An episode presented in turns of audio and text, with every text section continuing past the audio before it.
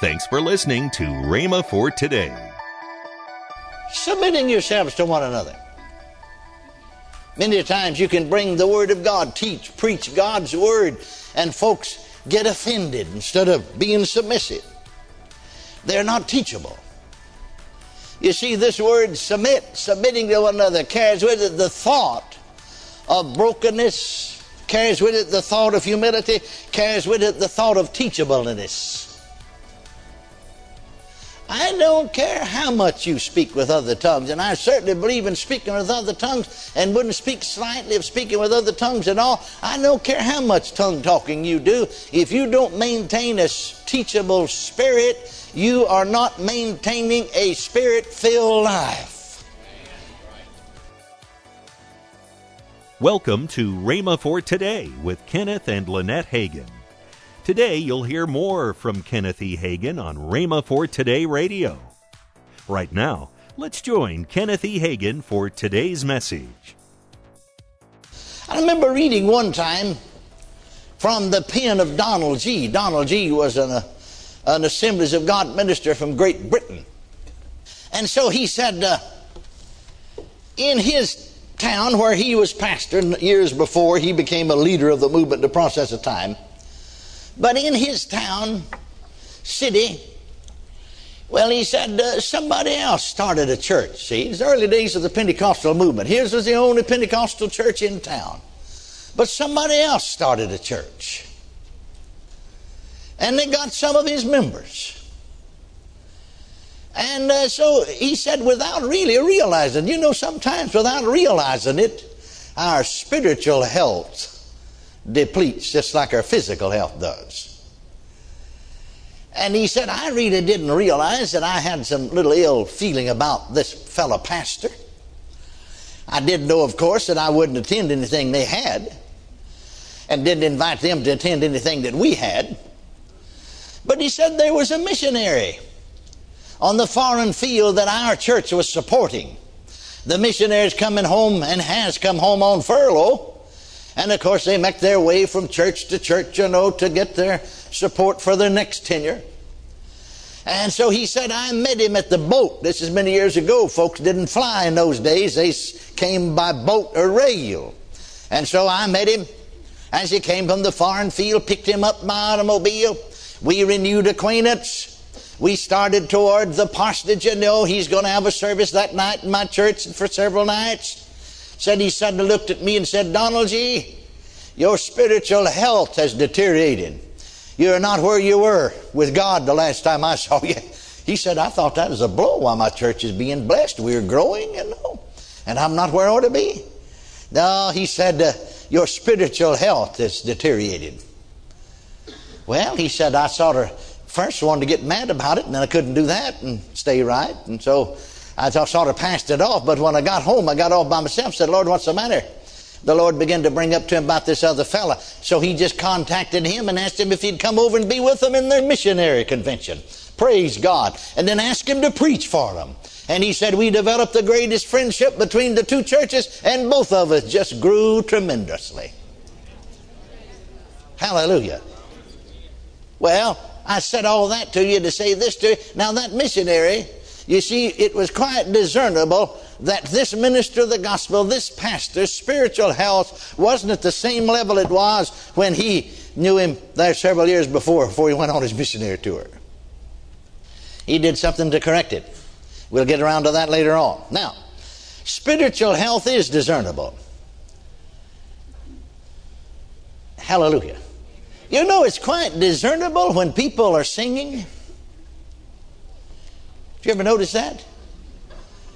And Paul said here that if you're filled with the Spirit, you'll be singing. Hallelujah. You'll be singing. Oh, I've got a song on the inside of me. Bible said, out of the abundance of the heart, the mouth speaketh. It's going to come out. Even, even we folks who can't carry a tune, we sing sometimes. Glory to God. Amen. Hallelujah. The song's there. Hallelujah. Can you say amen? amen? Wonderful to have a song on the inside, isn't it? When you got a song on the inside, it'll show up out here. Amen. Amen. Amen. Nothing can stop the man or the woman from singing who is filled with the Spirit. I don't care what comes. Nothing can stop them. Hallelujah from singing when they're filled with the Spirit. So that's the first mark, a song inside, an overwhelming testimony. I want you to notice the second mark, verse 20 giving thanks always for all things unto God and the Father in the name of our Lord Jesus Christ. So he's not only full of singing, he's full of giving thanks. Amen. Not whining and grumbling and fussing and fighting. That's not a characteristic of being filled with the Spirit. That's a characteristic of walking in the flesh. Hallelujah. Somebody said to me one time years ago, Yeah, but now Brother Hagin said they don't ever call on me to. This is the days when Pentecostal churches, you know, they, they just thought this backslid if they didn't have a testimony meeting every time they went to church. So this fellow said to me, You know, they never do call on me to lead the testimony service. I said, Thank God for it. if you was filled with the Spirit, you'd be thanking God because He said, Giving thanks for all things. Amen. Thank God for it. Well, they never even, one lady said to me, asked me to teach a Sunday school class. I said, thank God for it. Hallelujah. Amen. They never called on me. Another fellow said for anything. I said to him, thank God for it. Stay filled with the Spirit, giving thanks for all things. Hallelujah. Can you say amen? amen? Sure, you're not going to thank God for somebody getting killed and the devil what he did, but we give thanks in all things, no matter what happens. Can you say amen? amen? Full of thanksgiving. Praise the Lord. Hallelujah. Can you say amen? amen. Praise God. I know uh, last year we were preaching out there at Brother Fred Price's church. Somebody burglarized our home. Ken called and said they broke into the house. I said, Praise God. First thing I said, Praise God. Now, I'm not praising God what the devil did, but I'm just praising God in all things. Not going to take away my praise. I don't care what happened. Not going to take away my thanksgiving. I don't care what happened. Can you say amen? amen? Not whining and griping and fussing and fuming, but thanking. That's different. Giving praise. Now, notice the 21st verse submitting yourselves to one another in the fear of God. Submitting yourself, that means brokenness and humility. It's easy to submit to the other fella when you have that kind of a spirit. Now I said to you, because I continue to read the next word, verse read, Wives, submit yourselves unto your own husbands as unto the Lord. Some people take that verse out of its setting and would tell you, you know, that the man, he's the head of the home, and of course he is, but they overly emphasize some things, and you're going to do what I tell you to do. But you know, down there said, Husbands, love your wife. he Easy submit to the will of love. Well, that doesn't mean that the wife is a slave. If that's true, then he said in the previous verse, the verse just in front of it, then for all of us to be slaves to one another. Amen. Now I'm going to say something else.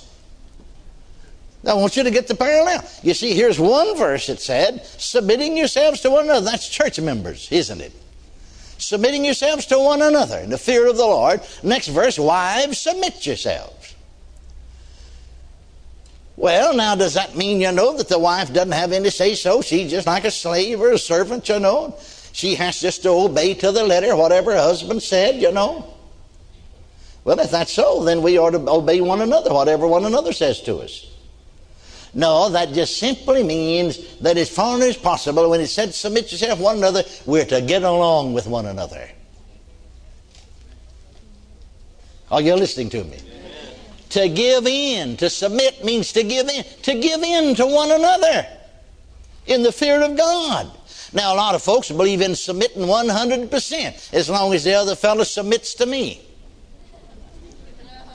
But when it comes my time to submit, I don't much believe in it. Amen. Don't shout me down now just because I'm preaching real good. No, it works both ways. Amen. Submitting yourselves to one another, giving in to one another. We need to maintain, if you keep filled with the Spirit, you will maintain a broken and a humble spirit. Submitting yourselves to one another. Many times you can bring the Word of God, teach, preach God's Word, and folks get offended instead of being submissive. They're not teachable. You see, this word submit, submitting to one another, carries with it the thought of brokenness, carries with it the thought of humility, carries with it the thought of teachableness. I don't care how much you speak with other tongues, and I certainly believe in speaking with other tongues and wouldn't speak slightly of speaking with other tongues at all. I don't care how much tongue talking you do. If you don't maintain a teachable spirit, you are not maintaining a spirit filled life. Now, to maintain a spirit filled life, to keep filled with the Spirit, be being filled with the Spirit, doesn't mean that you always agree with everything everybody says. You might not agree with them, but you're not going to argue and fuss about it. The Holy Ghost is not a spirit of arguing and fussing. I never have figured out why folks in the church get so upset about a, a lot of things that don't amount to a lot anyway. What difference does it make? I call it majoring in the minors. Seems to me like the church has majored in the minors. Things of minor importance. They put major importance on them. Well, we believe Jesus is the Son of God. That's a major important. We believe that He died for our sins according to the Scriptures. We believe He was raised from the dead. Hallelujah. For our justification. Amen. We believe that He is Savior and Lord. Glory to God. No, when you're filled with the Spirit, you're not so hard to get along with. Amen. Are you, are you listening to me?